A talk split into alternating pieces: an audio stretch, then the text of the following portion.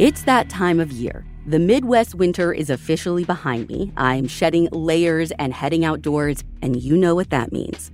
Delia D'Ambra is back for a new season of Park Predators. In this brand new season, Delia is taking us from iconic American landmarks like the Grand Canyon to the plains of Zambia and everywhere in between.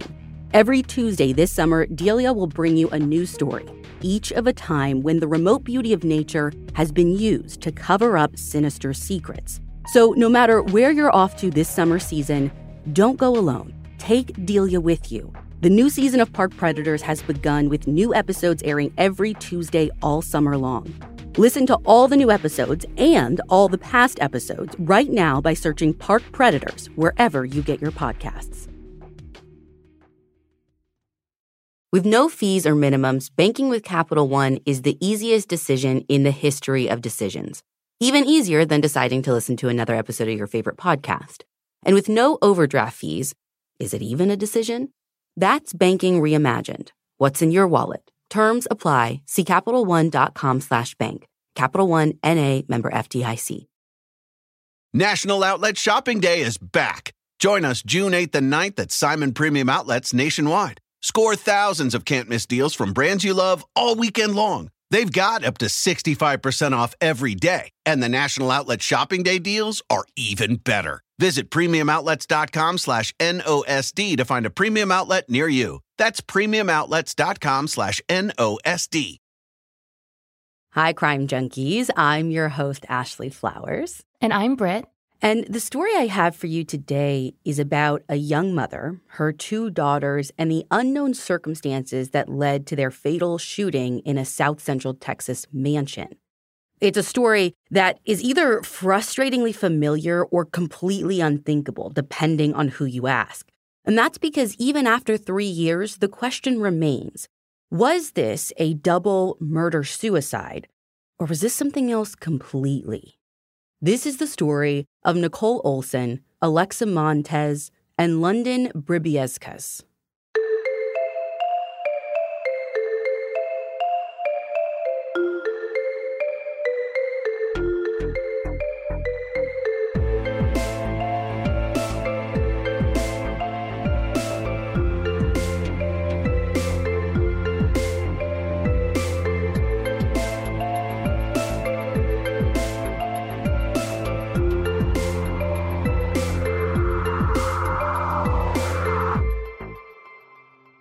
It's a little after 9 a.m. on January 10, 2019, when 911 dispatchers in Bexar County, Texas, get an inbound call. The man on the other end of the line is saying that something terrible has happened at his home. He says there are three people dead, and he believes that one of them killed the other two before taking their own life. Now, the caller identifies himself as Charles Wheeler, and although I can't find many details about this initial 911 call, like whether he gives the names of the people that he found, I do know that an officer is dispatched to the home right away. Sheriff's Deputy Gabriel Kalunga is first to respond. So he heads towards the man's address in the upscale Anaqua Springs Ranch neighborhood. And now this neighborhood is nice. Like it's this gated community with 24 hour security, and it's located roughly 25 miles northwest of San Antonio.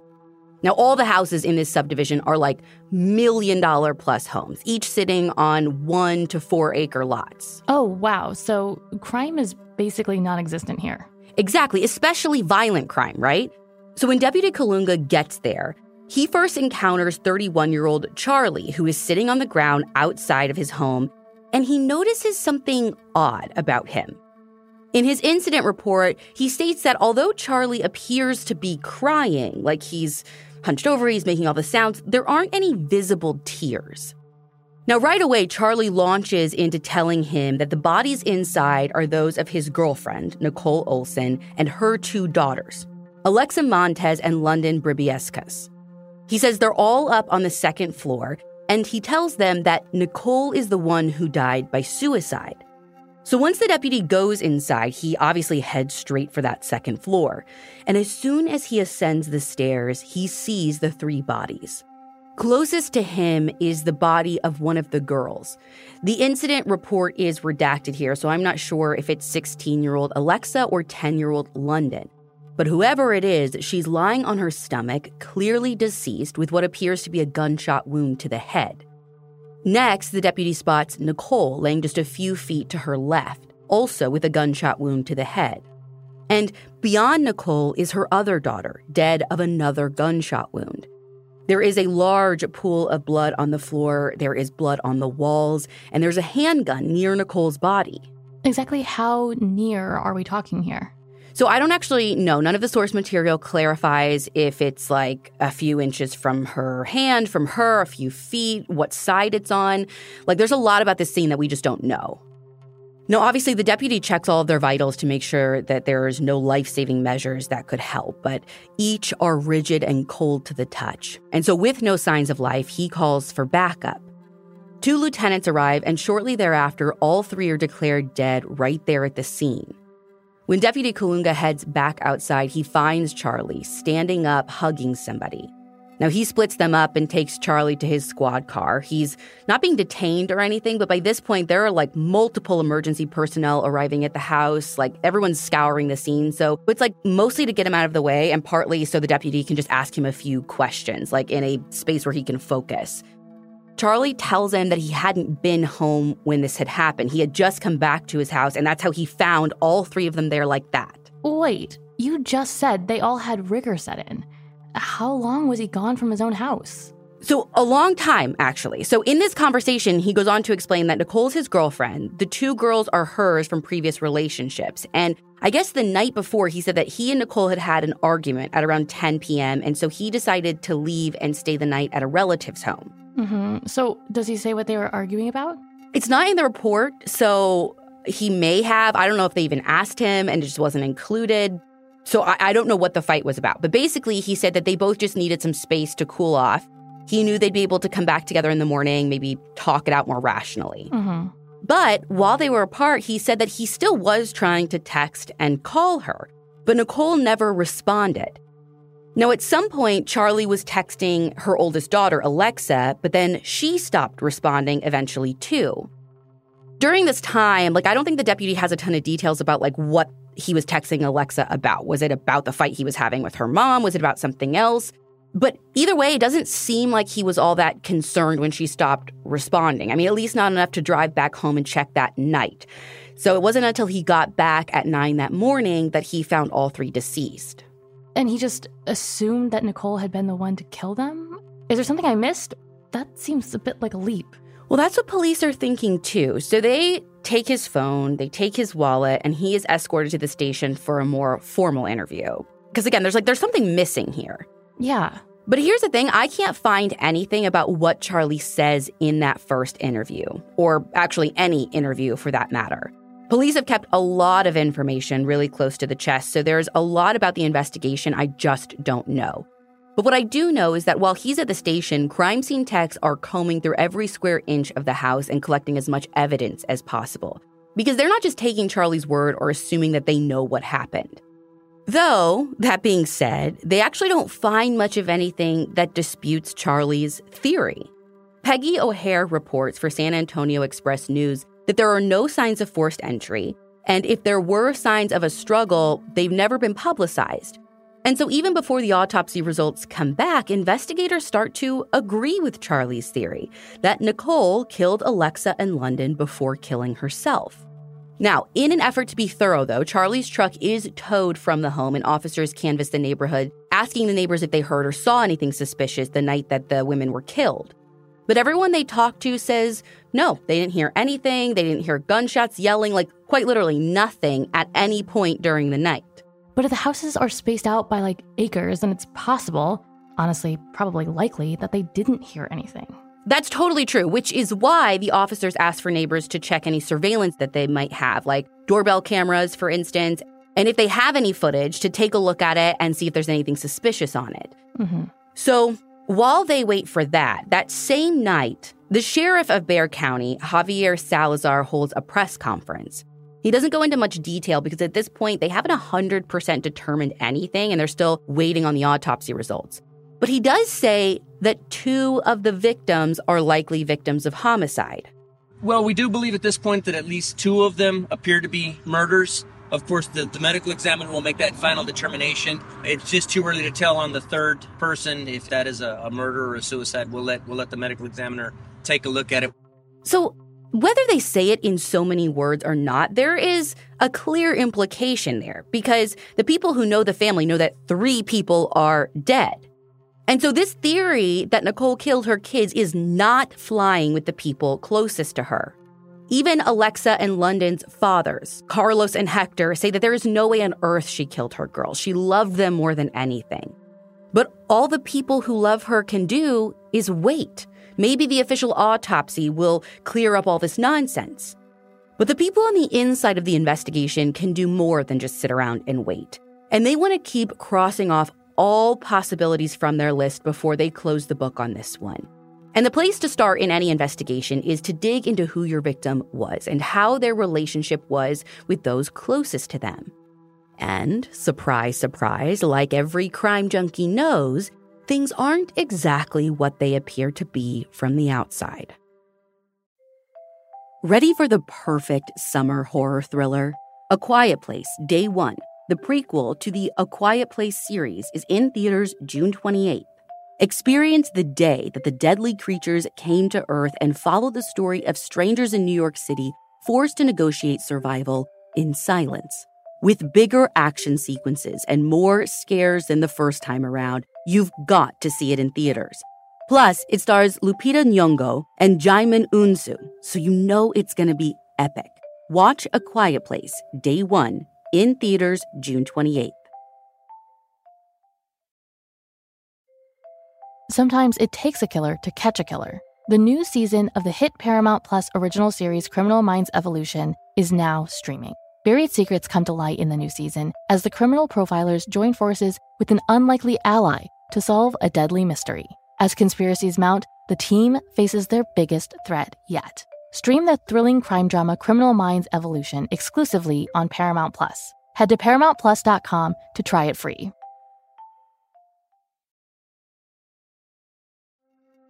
Investigators learned from friends and family that Nicole and Charlie met on Instagram. Charlie had seen a photo of her, slid into her DMs, and not long after, the two started dating. What a very modern love story. Yeah, and at first it definitely seemed like that. Charlie had competed in the rodeo circuit. He ran a successful business, owned, again, this million dollar home. He seemed to be absolutely in love with Nicole. And Nicole herself was a hairstylist. And although she had a bit of a rough start, having been through two divorces in her 37 years, it seemed like she was on the right path. She had a college age son who lived on his own. She was able to provide for her daughters. And she was in what seemed like a loving relationship. So, to everyone on the outside, this was a great relationship. Everything seemed to be going well. Mm-hmm. But as investigators start speaking to her friends and family over the first few days of the investigation, they learn that it wasn't nearly as perfect as it appeared to be. One friend says that she'd once seen Nicole with a black eye. And when she asked her about it, Nicole just said that she and Charlie had been arguing. That same friend recalls another time when they went to a basketball game and they were in the car and Charlie called Nicole and asked to speak to the friend. And she remembers Charlie saying how lucky she was that he trusted her enough to let Nicole go to the game with her. I'm sorry, let's? Ew. Yeah. That is a huge red flag. Huge red flag. And that's not even the last one because According to this same friend, after the game, they went out to a club and Charlie started calling Nicole non-stop because I guess he could see on his phone that her location had changed. And basically, he wanted her to come home. And so she did. But before she left, the friend says that she told Nicole that this type of behavior wasn't healthy and that he was being emotionally abusive. But Nicole just seemed more concerned with getting home and she didn't really seem to heed her friend's concerns. As their relationship progressed, friends noticed Nicole becoming more and more withdrawn, which was a complete 180 from her typical social personality. Which is a textbook sign of abuse. Right. And they all say that she knew that too. They talked to her about leaving, and she said that she was going to, but just never did. And listen, we know leaving an abuser is hard, period. But what made it more complicated was that Nicole was living at Charlie's house with her two daughters. So even though neither Alexa nor London were biologically Charlie's, I mean, the addition of having them in the mix made mm-hmm. everything more complicated. It always makes things more complicated. But here's the takeaway that so many of her friends had because they said, even though their relationship was rocky, and I think rocky's the best way you can put it, they all say, all her friends, that she wasn't depressed or suicidal. But there was something that stood out as abnormal. Before she died, Nicole's friends say that she canceled all her appointments at the salon for like the next week, which, yeah, seemed like it could have been a red flag. But she had also scheduled two appointments for that very morning that she and her daughters were found. And get this according to an article by Yami Virgin for News 4 San Antonio, police found that Nicole got an email on the day she died from an apartment complex that she was looking to move into with her daughters. So maybe she was clearing her schedule to move. I mean, totally possible. Because if that's the case, we know that leaving can be one of the most dangerous times for an abuse survivor. Right, right. But here's the thing even if their relationship wasn't healthy, that doesn't necessarily mean that Charlie is responsible for their deaths, right? Because they towed his truck. Doesn't seem like they found anything in there that could be suspicious. If they did, they never publicized it. But let's just go back to them digging into Charlie and Nicole's past just really quick because there were some small things that pop up when they run their background checks. It turns out that both had prior run ins with law enforcement. Charlie had been arrested and charged with several crimes, including public intoxication in 2008, a DWI in 2009, and multiple speeding tickets over the years.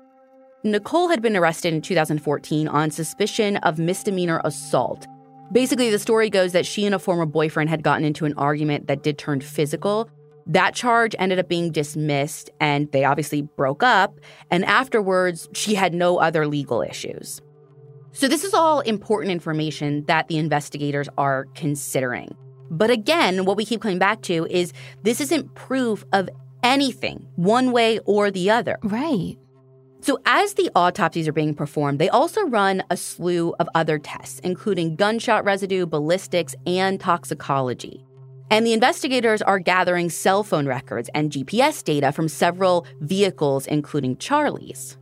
Again, I don't have a ton of detail about the extent to which these tests are performed, specifically the gunshot residue. That's the one that I have like the most questions yeah. about. Like I know they test Nicole and Charlie, but I can't tell you what the results actually say, which well, to me What the fuck then? I feel like those results would tell you everything. I know, I know. So I'm not sure what the point is in telling people like those tests are being done, but then not saying what's found. Yeah. I mean, do they at least know who owned the gun? Well, here's the thing. So in Texas, you don't register firearms. Oh. So yeah, it could have been Nicole's, it could have been Charlie's, it could have literally been anyone's. So I have no information about the gun. Now, a few days later, the autopsies are concluded. Those reports have never been released, so I don't know the full extent of what the medical examiner finds. But what I do know is that both Nicole and Alexa died of a single gunshot wound to the head, while London was shot once in the head and once in the neck. And ultimately, the ME finds that Alexa and London's manner of death was homicide, but they rule Nicole's manner of death suicide. These findings are announced in a press conference four days after the bodies were discovered. But in it, Sheriff Salazar assures the public that they aren't closing the investigation. One of the greatest fears is that they're afraid that, that law enforcement is not going to cover all bases because, well, it's been ruled a suicide and we're going to move on to the next case. And that is not what's occurring here. I can assure the public that this case remains very much an open investigation. He also says the medical examiner makes their rulings based on what's in front of them. And that's it. They don't look at the totality of the crime scene, the circumstances surrounding the deaths, things like that. So, based on everything that investigators have learned over the last few days, they aren't 100% convinced that there isn't something more going on here. And Nicole's friends aren't convinced either, especially as the murder suicide theory keeps growing. Her friends keep insisting her kids were her whole life, and no matter what may have been going on with her, she never would have hurt her kids. Okay, but I guess my question is who else could have hurt them then? Charlie doesn't seem like he was the best guy out there, but like you said, that does not make him a murderer. Plus, he had an alibi that I'm assuming that the police looked into and verified. So, I guess who else could it be? Well, I can't speak to his alibi because once again, there's not much out there on that. But I haven't seen anyone point the finger at anyone else. Although, to be fair, no one's exactly pointing the finger directly at Charlie either. Alexa and London's families are more just kind of like waving their hand in his general direction, if anything. Right. According to reporting by Henry Ramos for KENS 5, after the cause of death for the girls is released, Alexa's father Carlos says, quote, I know and I can say that Nicole could not have done this. The home she was living in, we just feel it wasn't a great place for our children to have been loved. End quote.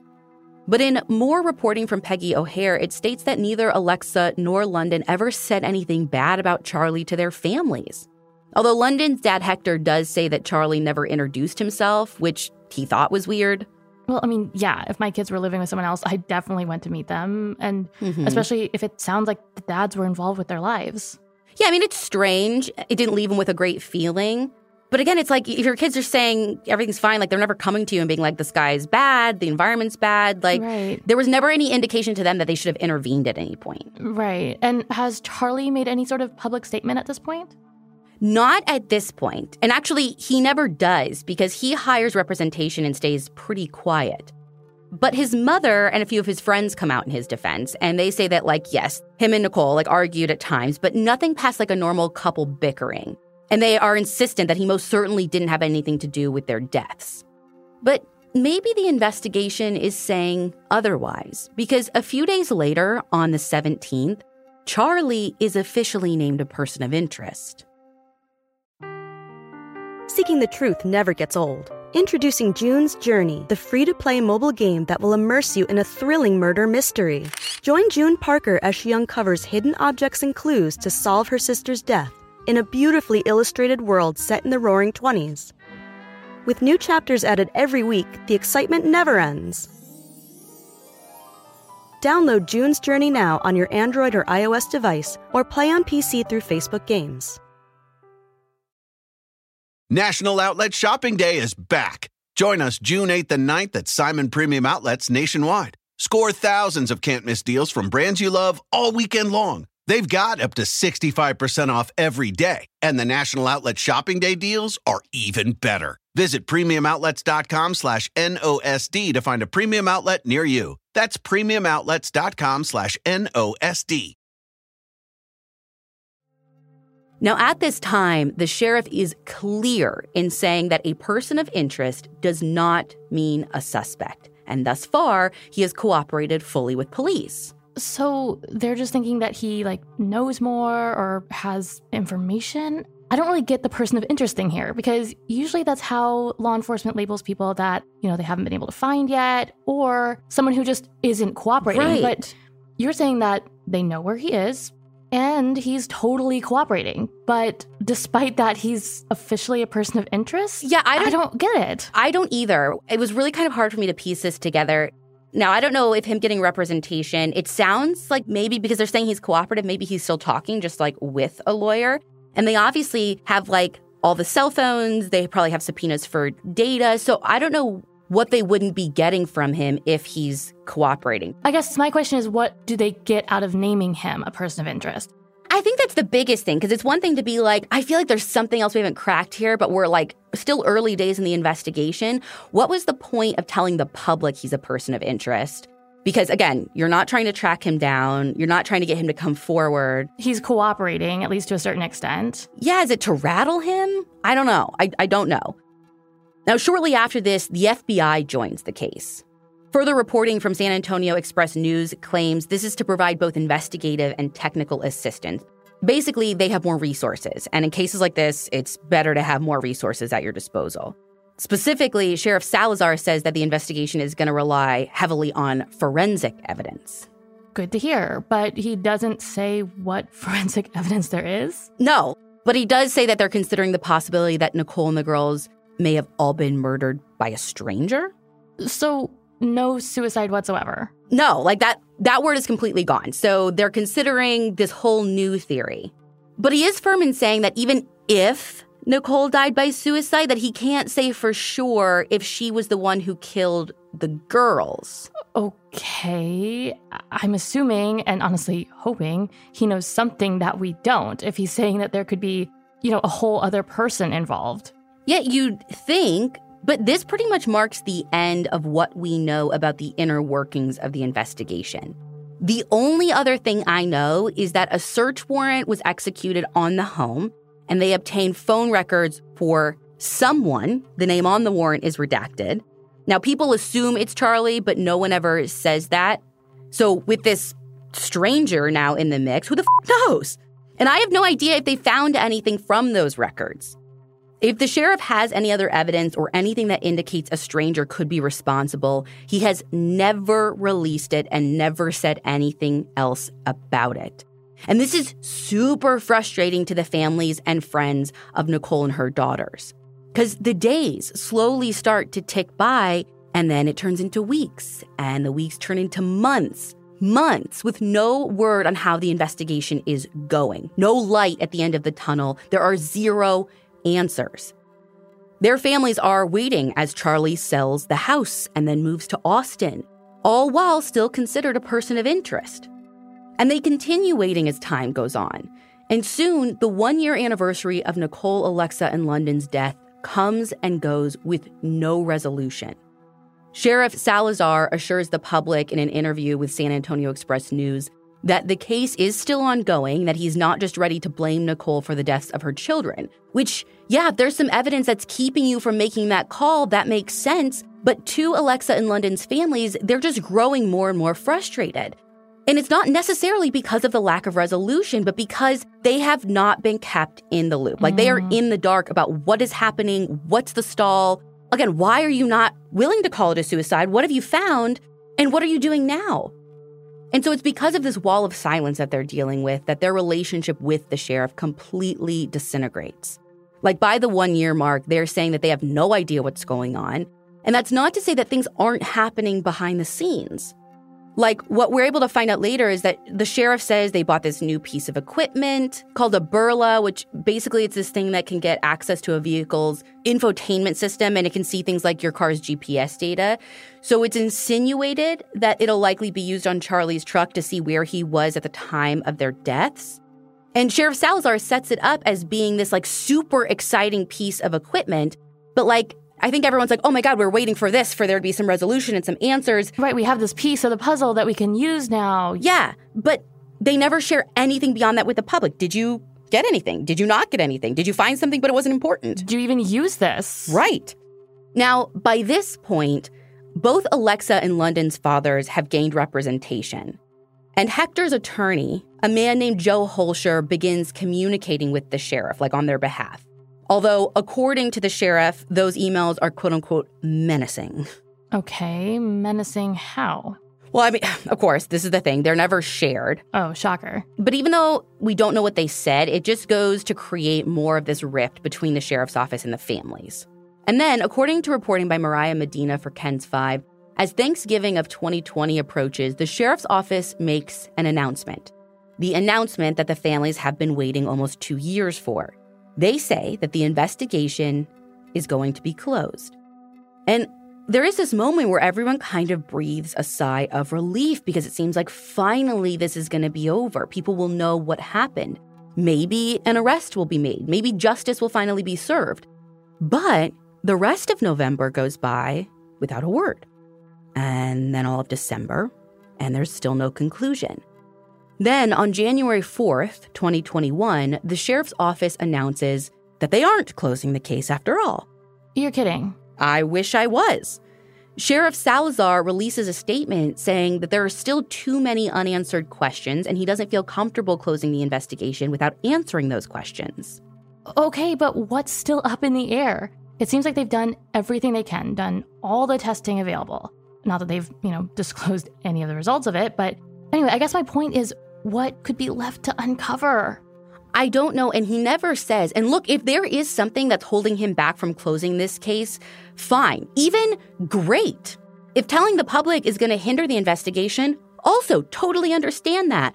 But what I don't understand is that the families of these girls are desperate for anything at this point. They want to know why it was going to be closed and then not closed. Like, there's got to be a reason behind this. Why do they have to continue living their lives without knowing what happened in that house on the night their kids died? All they're asking for is some communication, which isn't what they've been getting at all this past year. Which feels like a pretty reasonable request. I agree. How hard could it be to just bring the families in for a meeting, say, hey, we don't feel comfortable closing the investigation yet for XYZ reason, but rest assured, we're still doing everything we can to figure this out, get justice for your daughters. I mean, it's not only simple, it also seems like the kind, considerate thing to do for these grieving families. The relationship between families and law enforcement, I know, can be so tense mm-hmm. and so strained. But I think that's part of the job that you have to know going into. Like, I'm not saying this is an easy job to do. Every day you are dealing with people on the worst day of their life. Right. But this has to be part of it. And listen, I will say this again. I don't think the family necessarily needs details. That's how things can potentially get out in other ways. But if that's the case, like at least tell them that. You don't have to divulge every single detail. Right. I think families are just so frustrated because they shouldn't be finding out it's closed, not closed from the news. There should be some mm-hmm. communication happening directly. Now, on January 4th, the public does learn one thing about the investigation that at first seems like it might be the thing that's holding everything up. Have you ever had a feeling that someone wasn't being fully truthful with you? When you need to do a gut check because you're pretty sure something isn't adding up about someone's past, you should turn to Truthfinder. Whether it's a creepy neighbor or a random phone number that keeps calling you, Truthfinder has you covered. You can search for people by phone number, address, name, email, and more. Truthfinder can be especially helpful for running confidential background checks on anyone you're planning to meet from online dating apps. If you're on a dating app, you need to be on Truthfinder too. Truthfinder helps you identify potential threats so you can avoid them and protect yourself. Millions of people use Truthfinder to find out about people in their communities. If you've got questions about someone, you need to try Truthfinder. And if you're me, you always have questions about people. Truthfinder has helped me access useful, helpful information about the people I'm in contact with that are all my family, especially my kids. Truthfinder has made it simple to be cautious about the people we surround ourselves with. And the peace of mind it's given me is so incredible. Go to truthfinder.com slash crime junkie for a special crime junkie offer. That's truthfinder.com slash crime junkie to access your special offer today. It turns out just hours before the murders, one of the girls' fathers, we don't know which one, was actually questioning their paternity. And I want to be clear here Carlos is 100% Alexa's biological father, and Hector is 100% London's. So I'm not sure which of them questioned it or why. But at first, at least to the public, it seemed like maybe that was the missing piece of the puzzle. Okay, sure, but neither of the fathers would have been a stranger. Right. Now, what I know is that this theory gets quickly dismissed. And since the police aren't pointing any fingers, it seems like this was just a random detail that doesn't really mean anything in the long run. Like it was just a red herring that kind of grabbed everyone's attention. Of all the details we are getting, we're getting the bad ones. Cool. This one, right, right. So, after the announcement that the investigation is going to remain open, the sheriff turns it over to a cold case detective. And not necessarily because it's cold, but because he says that cold case detectives can take a broader look at a case and provide a different perspective. Basically, they can look at the totality of the evidence and decide from there versus those who have been working on it from day one. Those people often can get caught up in maybe some details. Like you can't see the forest through the trees kind of thing, mm-hmm, right? Right. And and this could be a really good thing. Fresh eyes could be really helpful, especially yeah. in something that is this messy. Right. So that's all well and good. Maybe things will actually start happening. But all this time, Alexa and London's fathers have been doing a little investigating of their own. Now, much like literally everything else in this case, I don't have many details on how they get the information that they do, but not long after the case changes hands, both dads file civil suits against Charlie, blaming him for the girls' deaths. So they're accusing him of killing them? Not that he killed them, just that he was responsible in some way. Here's the details in the filing. Basically, Hector lays out what he thinks happened in that house. He alleges that Nicole was acting increasingly erratic while arguing with Charlie the night of January 9th. The lawsuit claims that Charlie was likely there when upset and potentially violent Nicole grabbed a gun from his bedside table. And instead of calling police and securing his firearm, maybe calling a family member or taking Alexa in London with him, the lawsuit alleges that Charlie took no reasonable measures to protect the children and he left all three in harm's way. Wait, so now they do think Nicole pulled the trigger? what makes them think that, especially Yeah. now? I mean, did they learn like new information or something? Because I thought they had been pretty much kept in the dark the whole time. Like, So you're right. So they have been. Basically, they were able to piece all of this together on their own without help from investigators. And so, because of all the things that they've been collecting over, again, I don't know what period of time, what I see from this suit is that their opinions have changed. Again, as time has gone on, as they've learned new information.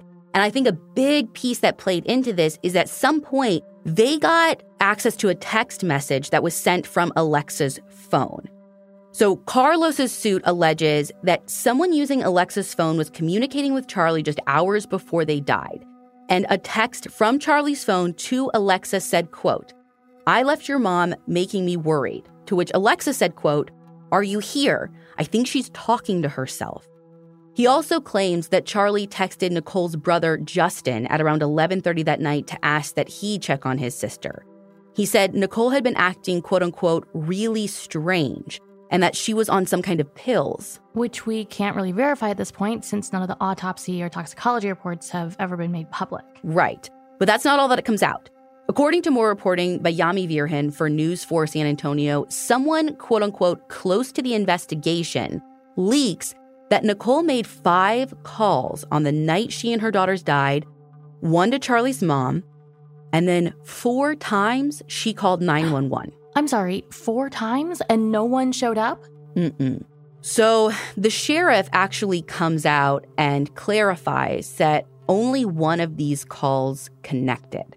But he says that it was disconnected soon after. And when the operator tried to call her back, she either didn't get an answer or there were more connection issues. Okay, but that seems like a good reason to just, you know, send someone out to the house to check in on things. Normally, yes, but they needed to be on the phone for a little bit longer before the operator could pinpoint where the call was coming from.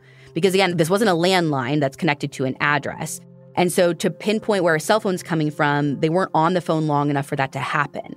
So without knowing where it's coming from, without being able to get back in contact with the initial caller, they said there's nothing they could do. Right. Okay, Ash, I have a question for you. Hmm. Do you think that part of the reason they're being super cagey with information is to hide all the fuck ups?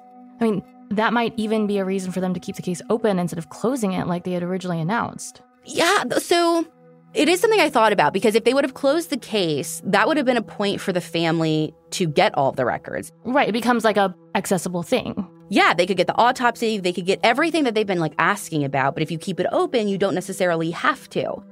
Now, again, I don't have the files or the details. We have to take them at their word about these calls. It- But did they not want people to know that? Again, if if their explanation is true, it doesn't seem that bad. It's not like nefarious, so why was it not out there earlier? It's just weird. Well, yeah, why not talk about it earlier again, especially since you're trying to like either disprove or prove the suicide theory? Like stuff like this would play into it. So to not even tell the family, I don't know. I, this is the kind of stuff where I don't know what the point was of not sharing it, at least with the family, if not with the public. Yeah, and I guess I just keep coming back to the fact that there's a world where all of this could have been avoided. Lives literally saved if they had called her back just one more time to make sure everything was okay. And you're not the only one, because actually, around this time, this organization steps in called Project Absentis. Their whole role is they usually step in to bridge the gap between families and law enforcement. According to their website, Project Absentis was created to help families by, quote, serving as a liaison between the families, law enforcement, media, and the public, end quote. It's run by a variety of people with law enforcement backgrounds, including former federal agents. And one of these former agents, named Toledo Copeland, recommends using geofencing to figure out who was in the area at the time that these three women and girls died. And just real quick, I know we've talked about it before, but Britt, can you explain what geofencing is, just in case anyone listening is unfamiliar? Uh, Yeah, so basically, geofencing is using GPS to see who was using an app in a particular area at a particular time. It has a wide variety of uses like research and marketing. Think like when an app tells you that you're near a store whose app you use and hey, they're having a sale or whatever. And in law enforcement, it's used for things like the ankle bracelets to monitor people on house arrest. Yeah, so what she's saying is that they can take a look at an app like Google Maps, for instance, and see who was in the area at the time. So rather than pulling phone records for one particular person, you can see if there was anyone else other than Nicole, Alexa, and London in the house or like the direct radius of the house. Right. And even though it technically or potentially creates a wider pool of people, that actually makes a ton of sense here. Right. So, do they do that? Not that I can tell. of course, we don't know what's been happening, right? They haven't been super forthcoming with much. So it's possible that they actually do do it, but they just never release it to the public. Now, in September of 2022, Alexa and London's families asked the Texas Attorney General Ken Paxton to reassign the case to the Texas Rangers. They say that as far as they know, no new evidence has been discovered in years, and they don't know why it's being kept open. As of the release of this episode, that hasn't happened yet, and their civil suits are still making their way through the court process, although Charlie has denied all of the allegations made against him. So, that's it? Please tell me that's not just it. As of right now, that's it. Alexa and London's families are continuing to ask for answers, for communication. And London's family has advocated for stricter red flag laws that actually might have helped take the firearm away from Nicole before she could have done anything. But really, it's still unknown who actually pulled the trigger that night or why or what led up to it or what could have prevented it, I think is the biggest thing. Mm-hmm. Charlie is still out there living his life, and although he's still considered a person of interest, he has never been named a suspect. If Nicole really was the one who took Alexa and London's lives, their remaining families just want to know the truth. But if she wasn't, then there's still someone out there who's responsible for murdering three people. And those three people deserve justice. But at the end of the day, their families just want answers, no matter what those answers are.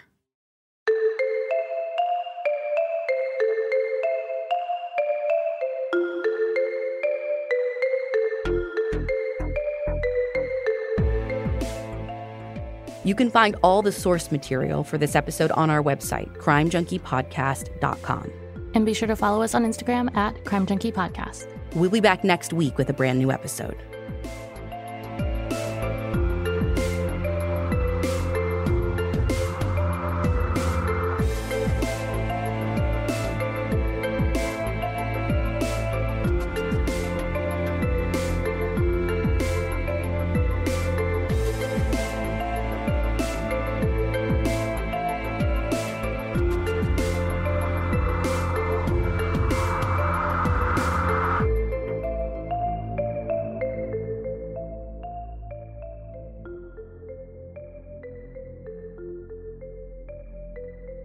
Crime Junkie is an audiochuck production. So, what do you think, Chuck? Do you approve? Hi, everyone. Ashley Flowers here. And if you can't get enough true crime, I've got just the thing for you. I've curated the first ever 24 7 true crime channel on SiriusXM. It's called Crime Junkie Radio, and it is the ultimate destination for all things true crime, including over six years of Crime Junkie episodes and other audiochuck shows. So if you're enjoying what you're listening to right now, you'll love this channel. Download the SiriusXM app to listen to Crime Junkie Radio today.